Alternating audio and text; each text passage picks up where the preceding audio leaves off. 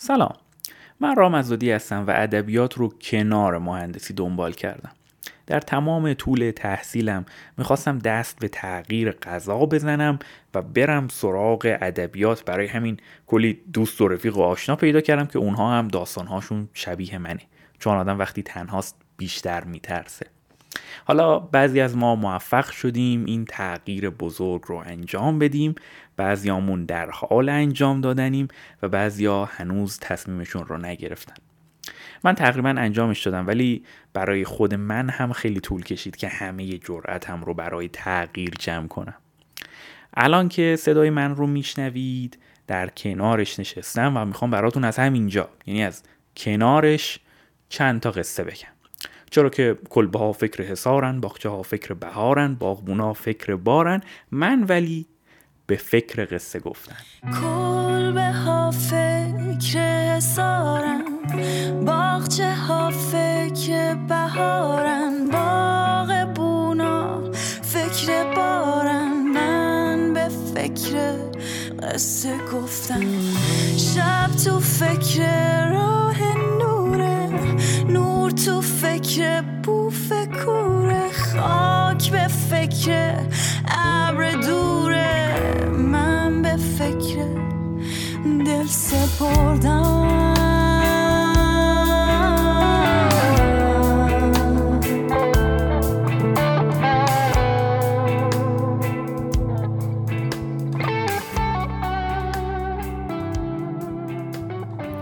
سغرا یکی از دوستان خوب منه که همیشه می‌خواست سینما بخونه. ولی از بد حادثه گرفتار معماری شده بود. اگه خیلی به نظرتون داستان سغرا شبیه داستان شماست باید بگم که سغرا واقعا وجود داره. فقط من طبق روال این برنامه اسم این آدم ها رو عوض می‌کنم که مثلا داستان نشه و شما فقط توجهتون به داستان باشه. باری سغرا بالاخره فکر می‌کنم یک سال و نیم گذشته یا شاید دو سال یه بابا چقدر زود گذشت. با روبندیل و جرأتش رو جمع می‌کنه و میره فرنگ که در یک رشته ای که اون زمان فکر می‌کرد بیشتر به سینما نزدیکه تحصیل عشق و رندی بکنه. چند وقت پیش که داشتم باش صحبت می‌کردم می‌گفت رام خوبه ها ولی اونجور که باید و شاید همون چیزی نشد که می‌خواستم. می‌گفت این اون چیزی نبود که من از سینما انتظار داشتم. من برگشتم بهش گفتم نگو سینما چی به من داده. بگو تو به سینما چی دادی. و بعد یه مثالی براش زدم که می‌خوام اینجا هم به کارش ببرم. و اون اینه که ما وقتی انتخاب می‌کنیم که وارد هنر بشیم دیگه مسائل دو دو تا چهار تایی کار نمی‌کنه. قضیه خیلی دلی میشه. ما باید خودمون رو وقف هنر بکنیم فارغ از اینکه آیا هنر اون چیزی که ما ازش می‌خوایم رو به میده یا نمیده؟ برای اینکه بیشتر گوشی دستتون بیاد من شما رو می‌برم به سال اول دبیرستان خودم. یعنی همون جایی که اولین بار به فکر تغییر افتادم. اون موقع سه تا گزینه برای انتخاب داشتم. ریاضی و فیزیک علوم تجربی و علوم انسانی. از هنرها اسمی نبردم چون از همون اول برای من حذفش کرده بودن و گفتن اینو که اصلا سمتش نرو اصلا حرفش هم نزن. بعد هم مسئولین مدرسه گفتن خب ما توی این مدرسه فقط ریاضی و تجربی داریم و اگه می‌خواین برید سمت علوم انسانی خداحافظی می‌کنیم باهاتون. شما فکر کن یه بچه وارد دبیرستان شده یه مدت گذشته چهار تا دوست و رفیق و آشنا پیدا کرده بعد مدرسه میگه سه تا گزینه داری. ولی اگه سومی رو انتخاب کنی هر چی تا الان به دست آوردی رو از دست میدی و باید از صفر شروع کنی. خیلی گذشته از اون زمان. منم چیزهایی که یادم مونده یه سری تصاویر گنگ و مبهمه. برای همین دقیق نمی‌تونم بهتون بگم چی شد که رفتم ریاضی. ولی آخرش رفتم ریاضی و فیزیک. این رو هم بذارید همینجا بهتون بگم که من ممکنه مثلا با ریاضی و شیمی و اینجور چیزا اوکی باشم. ولی از همون سال اول تا آخرین روز دانشگاه هم با فیزیک مشکل داشتم. با صفر تا صدش حال نمی کردم و همیشه پایین ترین و بدترین نمرات درسیم مربوط به فیزیک بود.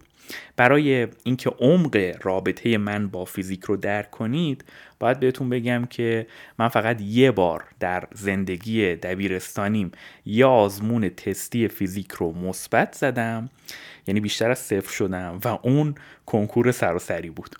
فکر کنم مثلا مثبت ده دوازده درصد زدم و نتیجه این شد که دانشگاه تهران قبول شدم.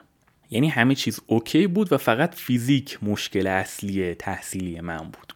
خب حالا بریم سر سال دوم دبیرستان. توی این سال بود که من یه راه در رو پیدا کردم و اون المپیاد ادبی بود. مشکل این بود که زمان ما می‌شد سال دوم دبیرستان مرحله اول المپیاد رو شرکت کرد. ولی اگه قبول می‌شدی نمی‌تونستی امتحان مرحله دوم رو هم بدی. یه شرایط سنی خاصی داشت. ممکن اشتباه بگم ها چون گفتم دیگه خیلی یادم نیست. ولی خلاصش این شد که سال دوم مرحله اول قبول شدم. ولی مرحله دوم شرکت نکردم یا نذاشتن شرکت کنم یادم نیست. و کل ماجرا افتاد برای سال بعدش. سال سوم ما 6 نفر بودیم که می‌خواستیم المپیاد ادبی بدیم قبول بشیم طلا بگیریم و از این مدرسه ریاضی نکبتی بزنیم بیرون. همونطور که احتمالا حدس می‌زنید مرحله دوم قبول نشدیم. نه من و نه باقی بچه ها و رفتیم کنکور ریاضی دادیم مهندس شدیم. البته من یه رفیق گرمابه و گلستانی داشتم که خطر کرد و کنکور انسانی داد. قبولم شد. ولی راستشو بخواین من شخصا اون زمان جرأتش رو نداشتم که این تغییر رو بدم و برم کنکور انسانی بدم. اما از اینجا به بعد داستان رو نمی‌خوام الان بگم براتون. چرا که می‌خوام برگردم سر کلاس المپیاد ادبی که سال سوم دبیرستان داشتیم. فقط من یه پرانتز اینجا باز بکنم که من الان مشغول خوندن ادبیات در مقطع ارشد هستم. فقط یه قسمت خیلی عمده و مهمی از داستان رو پریدم که بعدا تعریف کنم چون الان حالشو ندارم و بعدا می‌خوام یکم هیجان قضیه بیشتر بشه. همین پرانتز بسته. بریم سر کلاس المپیاد ادبی. یه دقیقه نریم یه دقیقه وایسید. من یه پرانتز دومی هم باز کنم و بهتون بگم که چرا می‌خوایم بریم اینجا. در هفته ای که گذشت من برای یکی از درسان باید یه مقاله ای درباره روایت در داستانهای مصنوی معنوی مولوی می نوشتم و یاد خاطرات و خطرات المپیاد ادبی افتادم. و خب حالا بریم سراغ این خاطرات و خطرات. یه معلمی اومد سر کلاسمون که یادم خیلی چطور بگم اهل دل بود. ما یکم مسائل مربوط به المپیاد رو با هم کار می‌کردیم و بعد با سیستم کاملا دلی یه شعری قطعه ادبی چیزی میخوندیم و در موردش حرف می‌زدیم. بیشتر خاطراتی که توی ذهن من از اون زمان باقی مونده اتفاقا مربوط به شعرهای تاثیرگذاریه که این آدم سر کلاس برامون خونده و نه لزوما اون مواد و متریال اولیه‌ای که باید برای المپیاد میخوندیم و آماده می‌شدیم که بریم امتحانش رو بدیم. تازه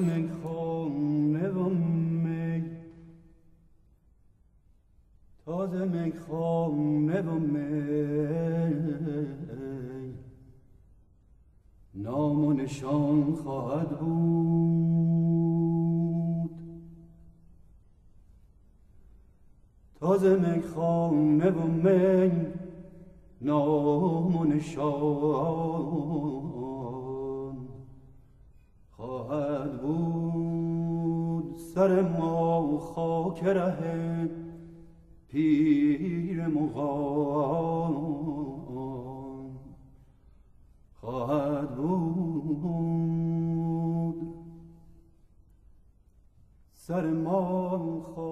پیر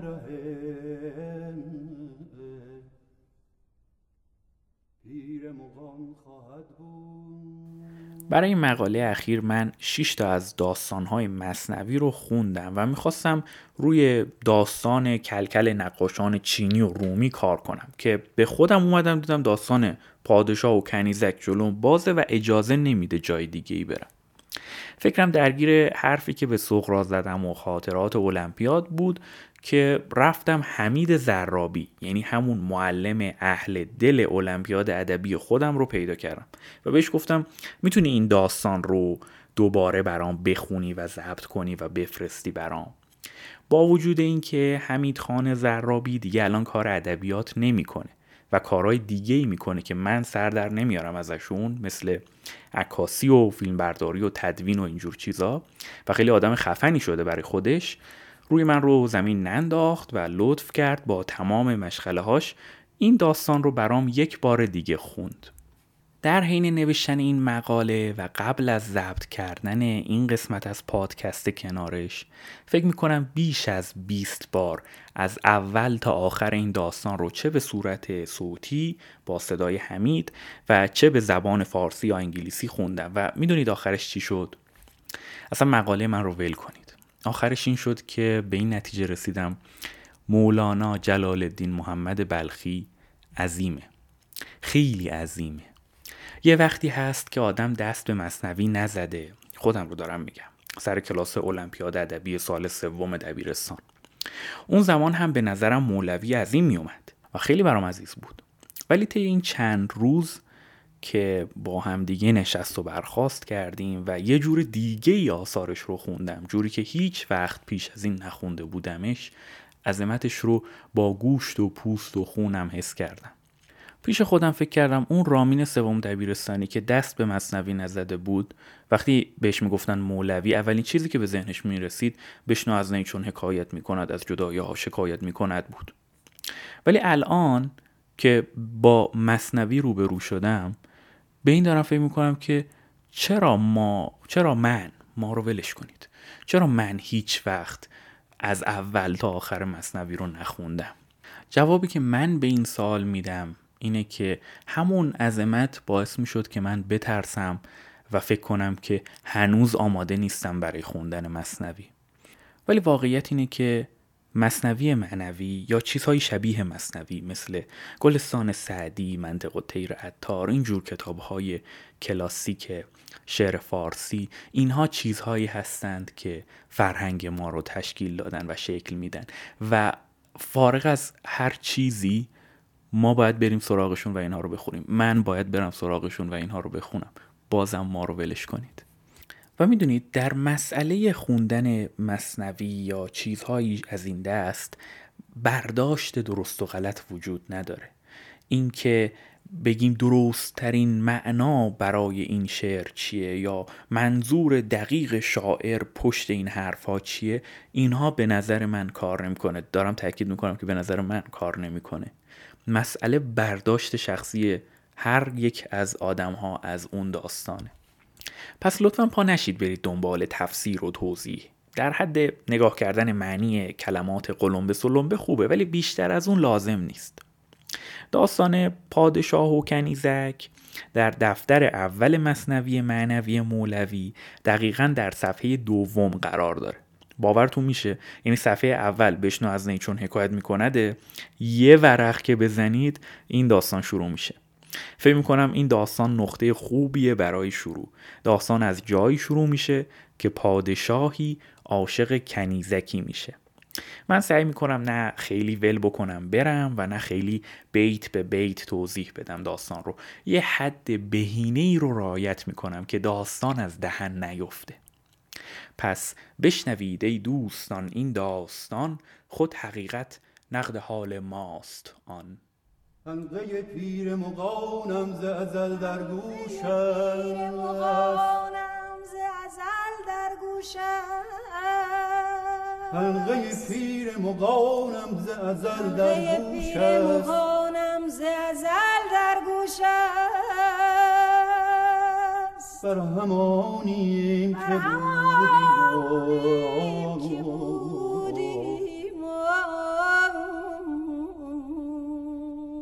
همان خواهد بود. همان خواهد بود. بر همانی بر همانی که بودیم که بودیم همان خواهد بود. همان خواهد بود. بشنوید ای دوستان این داستان خود حقیقت نقد حال ماست آن. بود شاهی در زمانی پیش از این ملک دنیا بودش و هم ملک دین.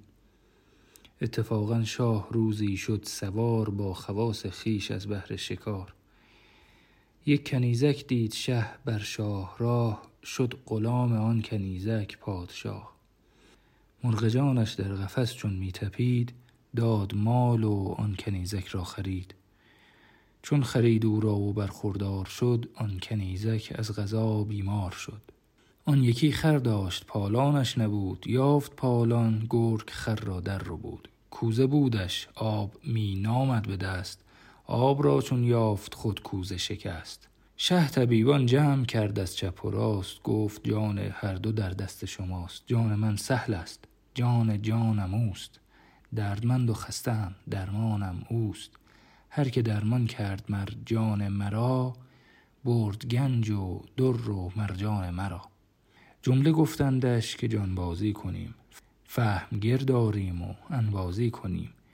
هر یکی از ما مسیح عالمی است هر علم را در کف ماه مرهمی است. گر خدا خواهد نگفتند از بتر پس خدا بنمودشان عجز بشر. ترک استثناء مرادم قسوتی است. نی همین گفتن که عارض حالتی است. ای بسا ناورده استثنا به گفت جان او با جان استثناست جفت. هرچه کردند از علاج و از دوا گشت رنج افزون و حاجت ناروا. آن کنیزک از مرض چون موی شد چشم شه از اشک خون چون جوی شد. از غذا سرکنگبین صفرا فزود روغن بادام خشکی می نمود. از حلیله قبض شد اطلاق رفت. آب آتش را مدد شد همچون نفت. خب تا اینجای کار ما یه پادشاهی داریم که آدم خوبی بوده عاشق میشه. هزینه اون دختر برده رو پرداخت می‌کنه و میاد که باش ازدواج بکنه دختر ماجرا یا اون کنیزک ماجرا بیمار میشه. پادشاه همه طبیبان رو جمع می‌کنه و میگه که این دختر رو خوب کنید چرا که من می‌خوام باش ازدواج کنم و اگه اون رو خوب کنید انگار من رو خوب کردید. همه طبیبان و پزشکان میگن که خب این که کاری نداره ما هممون خیلی حرفه‌ای و خفنیم و دو دقیقه ردیفش می‌کنیم. اینجا مولوی میگه که اما اینها اشتباه می‌کردن به خاطر اینکه نگفتن اگر خدا بخواهد دو دقیقه ردیفش می‌کنیم و به خودشون قره شدن و مغرور شدن. در نتیجه خداوند هم عجز بشر رو بهشون نشون داد و اونها ناتوان از درمان دختر موندن و هر دارویی که بهش می‌دادن حالش رو بدتر می‌کرد. شه چو عجز آن حکیمان را بدید پا برهنه جانب مسجد دوید. رفت در مسجد سوی محراب شد. سجدگاه از اشک شه پر آب شد. چون به خیش آمد ز غرقاب فنا خوش زبان بکشاد در مدح و دعا. کی کمین بخششت ملک جهان من چه گویم چون تو میدانی نهان. ای همیشه حاجت ما را پناه بار دیگر ما غلط کردیم راه. لیک گفتی گرچه می‌دانم سرت زود هم پیدا کنش بر ظاهرت.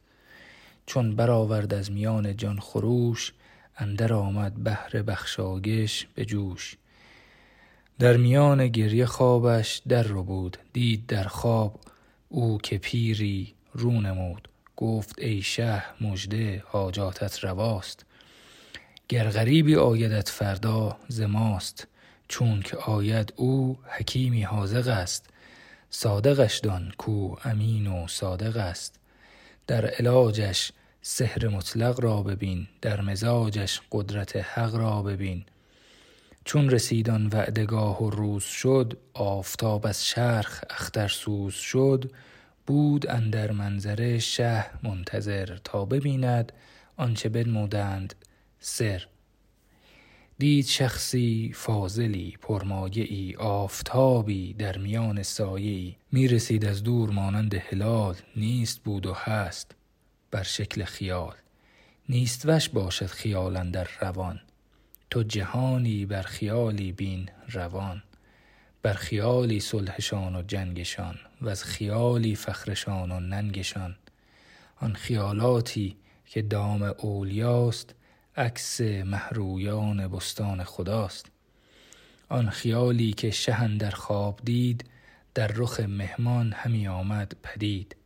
شه به جای حاجبان فاپیش رفت پیش آن مهمان غیب خیش رفت. هر دو بحری آشنا آموخته هر دو جان بیدوختن بردوخته. گفت معشوقم تو بودستی نه آن. لیک کار از کار خیزد در جهان. ای مرا تو مصطفی من چون عمر از برای خدمتت بندم کمر.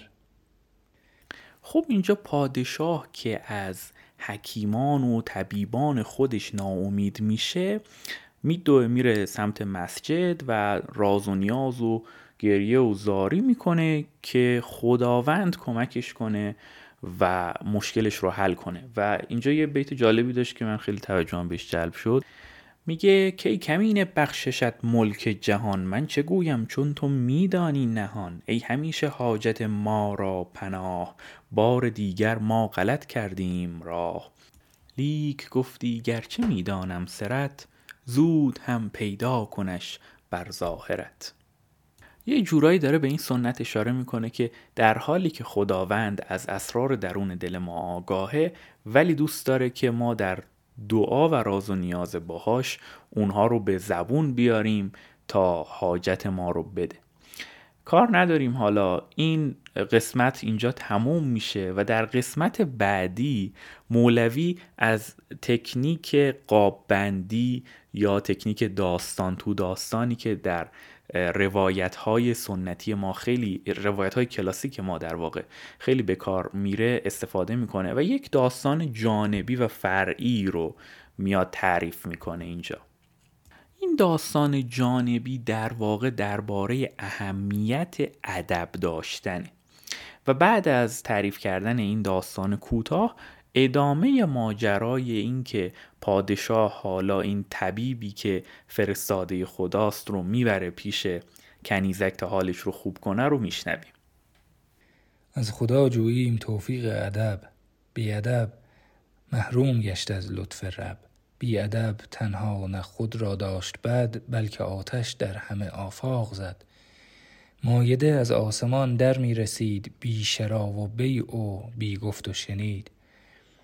در میان قوم موسی چند کس بی ادب گفتند کو سیر و عدس. منقطع شد خان و نان از آسمان ماند رنج زر و بیل و داسمان باز عیسی چون شفاعت کرد حق خان فرستاد و غنیمت بر طبق. ماعده از آسمان شد آعده چون که گفت انزل علینا ماعده. باز گستاخان ادب بگذاشتند. چون گدایان زله ها برداشتند. لابه کرده عیسی ایشان را که این دایم است و کم نگردد از زمین. بدگمانی کردن و هرساوری کفر باشد پیش خانه مهتری. زنگ دارویان نادیده ز آن در رحمت بر ایشان شد فراز. ابر بر ناید پی منع زکات و زنا افتد وبا در جهات.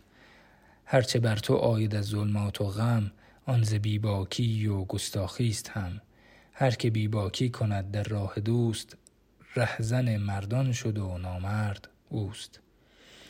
از ادب پرنور گشت است این فلک و از ادب معصوم و پاک آمد ملک. بود ز گستاخی کسوف آفتاب شد از آزیلی ز جرأت رد باب. دست بکشاد و کنارانش گرفت همچو عشق در دل و جانش گرفت. دست و پیشانیش بوسیدن گرفت و از مقام و راه پرسیدن گرفت.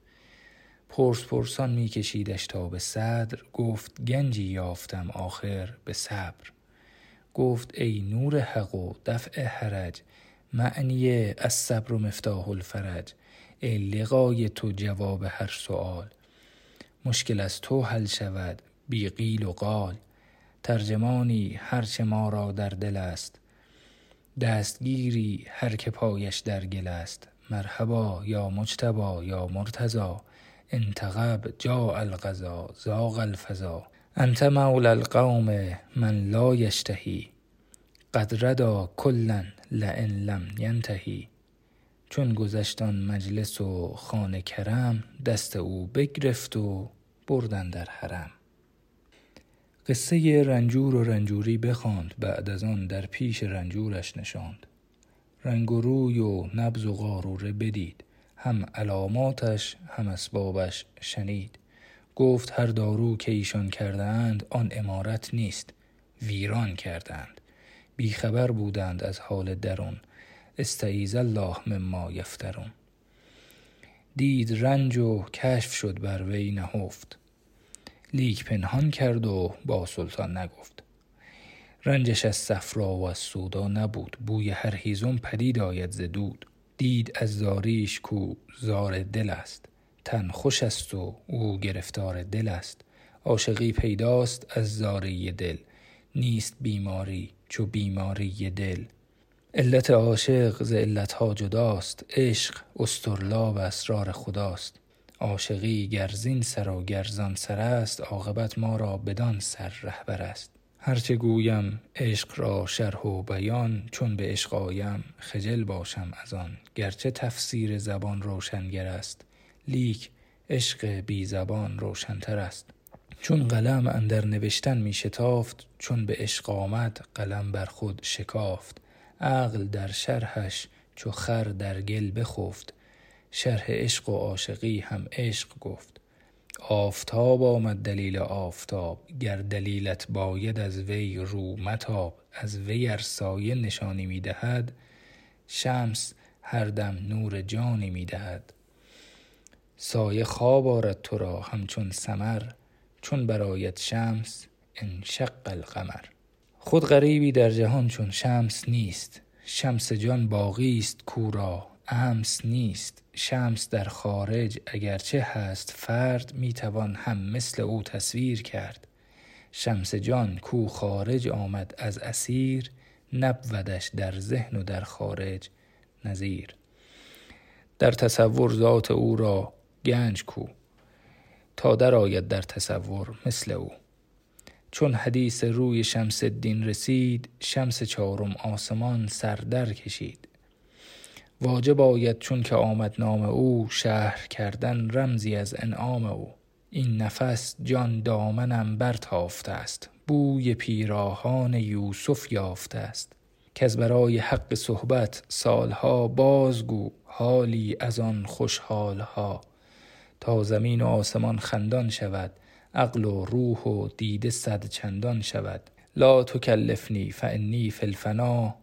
کل تفهامی فلا احساسنا کل شیء قاله غیر المفیق ان تکلف او تسلف لا یلیق من چه گویم؟ یک رگم هوشیار نیست. شرح آن یاری که او را یار نیست. شرح این هجران و این خون جگر این زمان بگذار تا وقت دگر. قال اطعمنی فانی جائع. و اتجل فالوقت سیف قاطع صوفی ابن الوقت باشد ای رفیق. نیست فردا گفتن از شرط طریق. تو مگر خود مرد صوفی نیستی؟ هست را از نسیه خیزت نیستی. گفتمش پوشیده خوشتر سر یار. خود تو در ضمن حکایت گوش دار. خوشتران باشد که سر دلبران گفته آید در حدیث دیگران. گفت مکشوف و برهنه بی غلول. بازگو دفعم مده ای بوالفضول. پرده بردار و برهنه گو که من می نخسبم با صنم با پیرهن. گفتم ار عریان شود او در عیان نه تو مانی نه کنارت نه میان. آرزو می خواه لیک اندازه خواه. بر نتابد کوه را یک برگ کاه. آفتابی کز این عالم فروخت اندکی گر پیش آید جمله سوخت.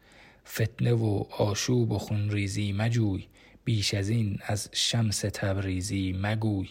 این ندارد آخر از آغاز گوی. رو تمام این حکایت بازگوی توجه می‌کنید که چقدر روی هر کدوم از این ابیاتی که توی این بخش بود میشه وایستاد و رفت داخلش و چیزای عجیب غریب از توش در آورد؟ که من نمی‌خوام الان این کارا رو بکنم اینجا. ولی کلیت داستان اینه که وقتی که پادشاه می‌خواست اون حکیم الهی رو ببره بالا سر محبوبش یک هو مولوی یاد محبوب خودش که شمس تبریزی باشه میفته و یاد مسئله عشق میفته و شروع می‌کنه یک سری ابیاتی درباره عشق و شمس و اینها میگه که شنیدید که چی شد. و از اینجا به بعد تازه مکالمه طبیب حاضق با کنیزک شروع میشه. گفت ای شه خلوتی کن خانه را. دور کن هم خیش و هم بیگانه را. کس ندارد گوش در دهلیزها تا بپرسم زین کنیزک چیزها. خانه خالی ماند و یک دیار نی. جز طبیب و جز همان بیمار نی. نر نرمک گفت شهر تو کجاست که علاج اهل هر شهری جداست. و شهر از غرابت کیستت؟ خیشی و پیوستگی با چیستت؟ دست بر نبزش نهاد و یک به یک باز می پرسید از جور فلک. چون کسی را خار در پایش جهد پای خود را بر سر زانو نهد و سر سوزن همی جوید سرش ور نیابد می کند با لب ترش. خار در پا شد چنین دشواریاب خار در دل چون بود؟ واده جواب خار در دل گر بدیدی هر خسی دست کی بودی غمان را بر کسی؟ کس به زیر دم خر خاری نهد خر نداند دفع آن بر می جهد. بر جهد وان خار محکمتر زند عاقلی باید که خاری برکند. خرز بهر دفع خار از سوز و درد جفته می انداخت صد جا زخم کرد. آن حکیم خارچین استاد بود. دست می‌زد جا به جا می آزمود. زان کنیزک بر طریق داستان باز می پرسید حال دوستان. با حکیم و قصه ها می گفت فاش از مقام و خاجگان و شهر و باش. سوی قصه گفتنش می داشت گوش سوی نبز و جستنش می داشت هوش تا که نبز از نام که گردد جهان. او بود مقصود جانش در جهان. دوستان و شهر او را برشمرد بعد از آن شهری دگر را نام برد. گفت چون بیرون شدی از شهر خیش در کدامین شهر بودستی تو بیش؟ نام شهری گفت و زان هم درگذشت. رنگ روی و نبز او دیگر نگشت. خاجگان و شهرها را یک به یک باز گفت از جای و از نان و نمک. شهر شهر و خانه خانه قصه کرد. نه رگش جنبید و نه رخ گشت زرد. نبز او بر حال خود بود بیگزند تا بپرسید از سمرقند چوقند نبز جست و روی سرخ و زرد شد. که سمرقندی زرگر فرد شد. چون ز رنجور آن حکیم این راز یافت اصل آن درد و بلا را باز یافت. گفت کوی او کدام است در گذر؟ او سر پل گفت و کوی غاتفر گفت دانستم که رنجت چیست. زود در خلاصت سهرها خواهم نمود. شاد باش و فارغ و آمن که من آن کنم با تو که باران با چمن. من غم تو می‌خورم تو غم مخر. بر تو من مشفقترم از صد پدر. هان و هان این راز را با کس مگو گرچه از تو شه کند بس جستجو. خانه اسرار تو چون دل شود آن مرادت زودتر حاصل شود. گفت پیغمبر که هر که سر نهفت زود گردد با مراد خیش جفت. دانه چون اندر زمین پنهان شود سر او سرسبزی بستان شود. زر و نقره گر نبودندی نهان پرورش کی یافتندی زیر کان؟ وعده ها و لطف های آن حکیم کرد آن رنجور را آمن زبیم وعده ها باشد حقیقی دلپذیر وعده ها باشد مجازی تاسگیر وعده اهل کرم گنج روان وعده نااهل شد رنج روان.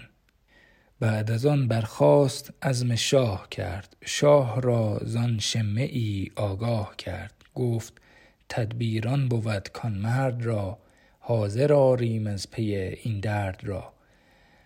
مرد زرگر را بخوان زان شهر دور بازر و خلعت بده او را غرور. شه فرستاد آن طرف یک دو رسول حاذقان و کافیان بس عدول. تا سمرقند آمدند آن دو امیر. پیش آن زرگر ز شاهنشه بشیر. کی لطیف استاد کامل معرفت فاش اندر شهرها از تو صفت. نک فلان شه از برای زرگری اختیارت کرد زیرا مهتری. اینت این خلعت بگیر و زر و سیم چون بیایی خاص باشی و ندیم. مرد مال و خلعت بسیار دید غره شد از شهر و فرزندان برید. اندر آمد شادمان در راه مرد بی خبر کن شاه قصد جانش کرد. اسب تازی برنشست و شاد تاخت خونبهای خیش را خلعت شناخت. ای شده اندر سفر با صد رضا خود به پای خیش تا سوء القضا. در خیالش ملک و عز و مهتری گفت ازرائیل رو آری بری. چون رسید از راه آن مرد غریب اندر آوردش به پیش شه طبیب. سوی شاهنشاه بردندش به ناز تا بسوزد بر سر شمع تراز شاه دید او را بسی تعظیم کرد. مخزن زر را بدون تسلیم کرد. پس حکیمش گفت که ای سلطان مه آن کنیزک را بدین خاجه بده تا کنیزک در وسالش خوش شود آب وصلش دفع آن آتش شود. شه بدو بخشید آن محروی را. جفت کردان هر دو صحبت جوی را. مدت شش ماه می راندند کام. تا به صحت آمد آن دختر تمام.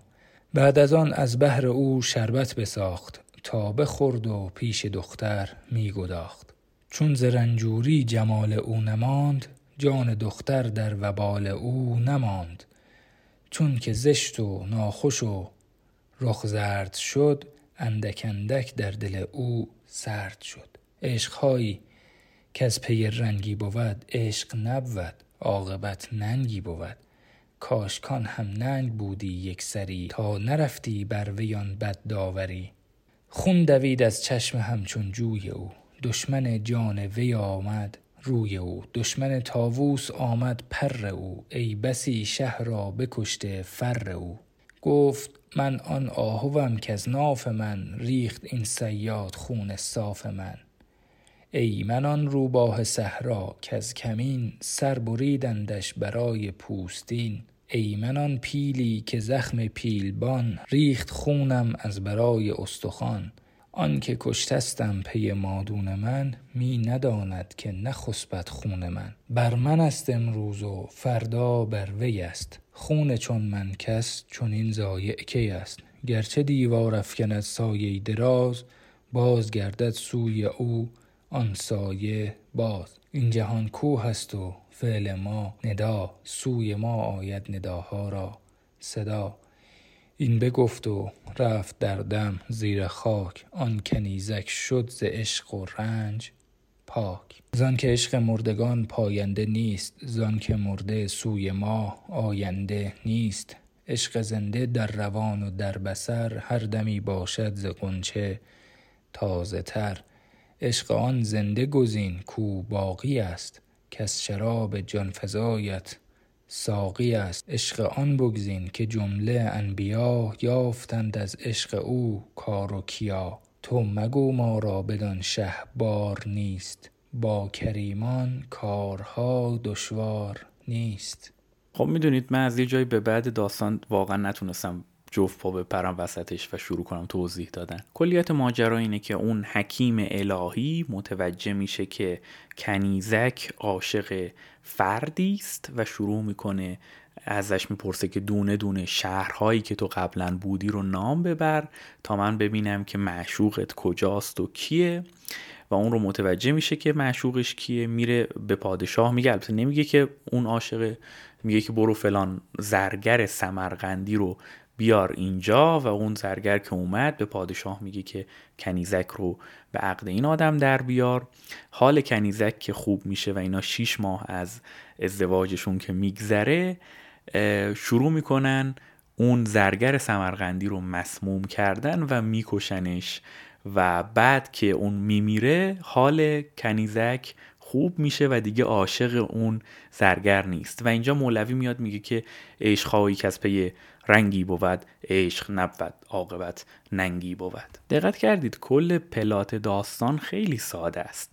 ولی اون نکاتی که مولوی جای جای بیتاش کار گذاشته اونا اصل ماجراست که اونا چیزایی که شما رو نگه میداره تکونتون میده و بعد ادامه داستان. حالا شما ممکنه فکر کنید که الان داستان اینجا تموم شده. در حالی که تموم نشده و راوی که خود مولویه برمیگرده و میاد میگه که شما ممکن الان به اشتباه فکر کنید که اون پادشاه و اون حکیم الهی چرا زدن این بدبخت و کشتن؟ یه گناهی مرتکب شدن.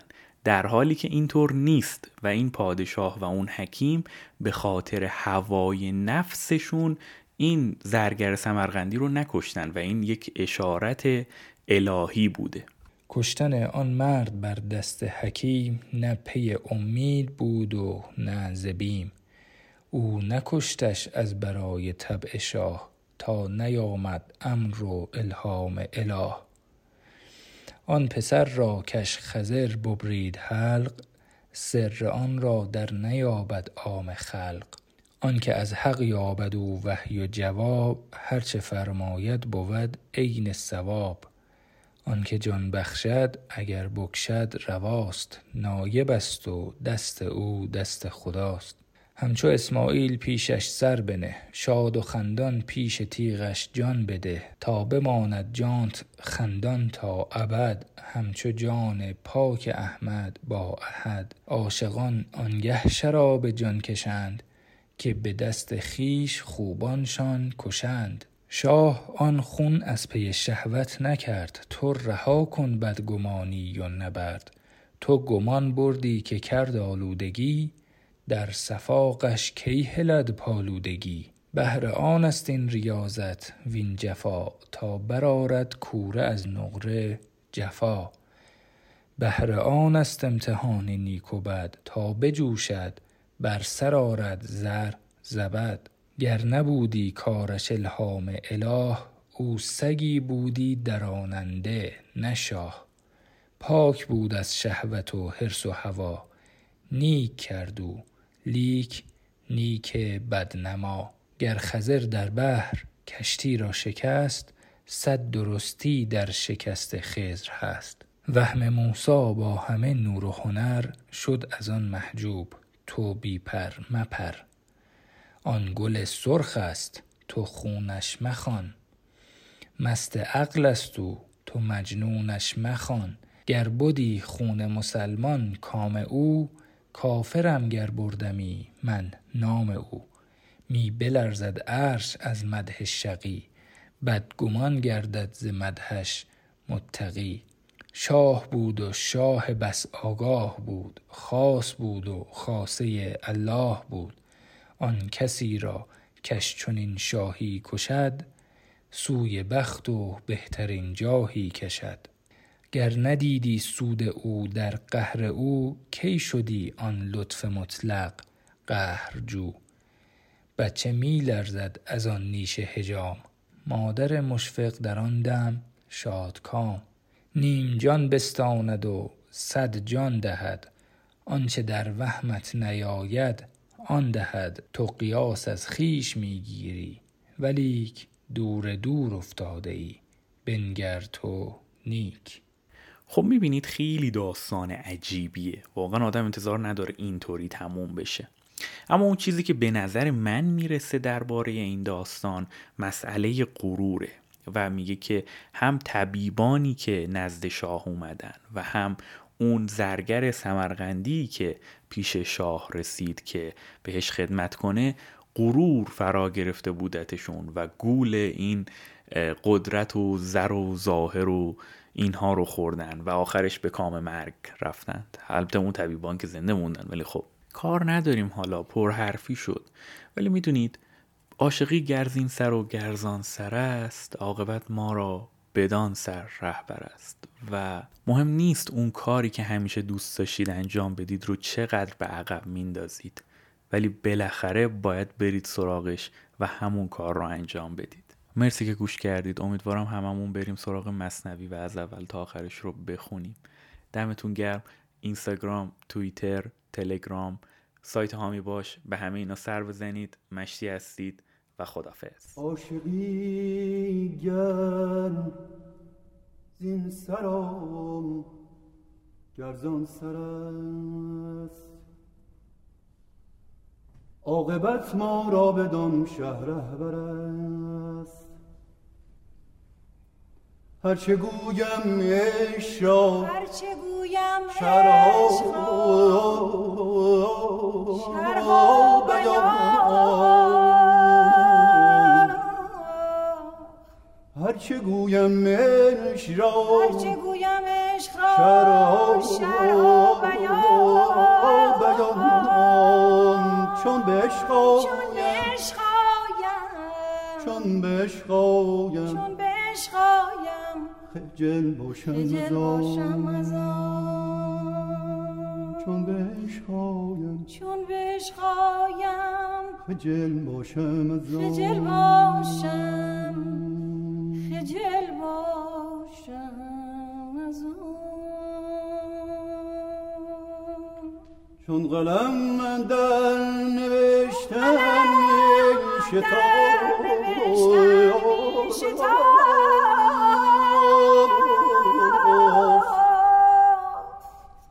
چون قلم در نوشتم می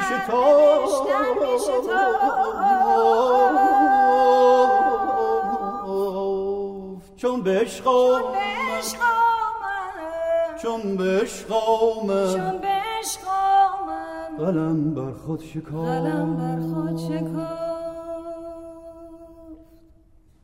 چون سخن در وصف این چون سخن در وصف این حالت رسید.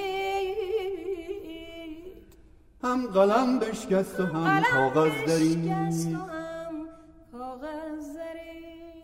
هم قلم بشکست و هم کاغذ داری.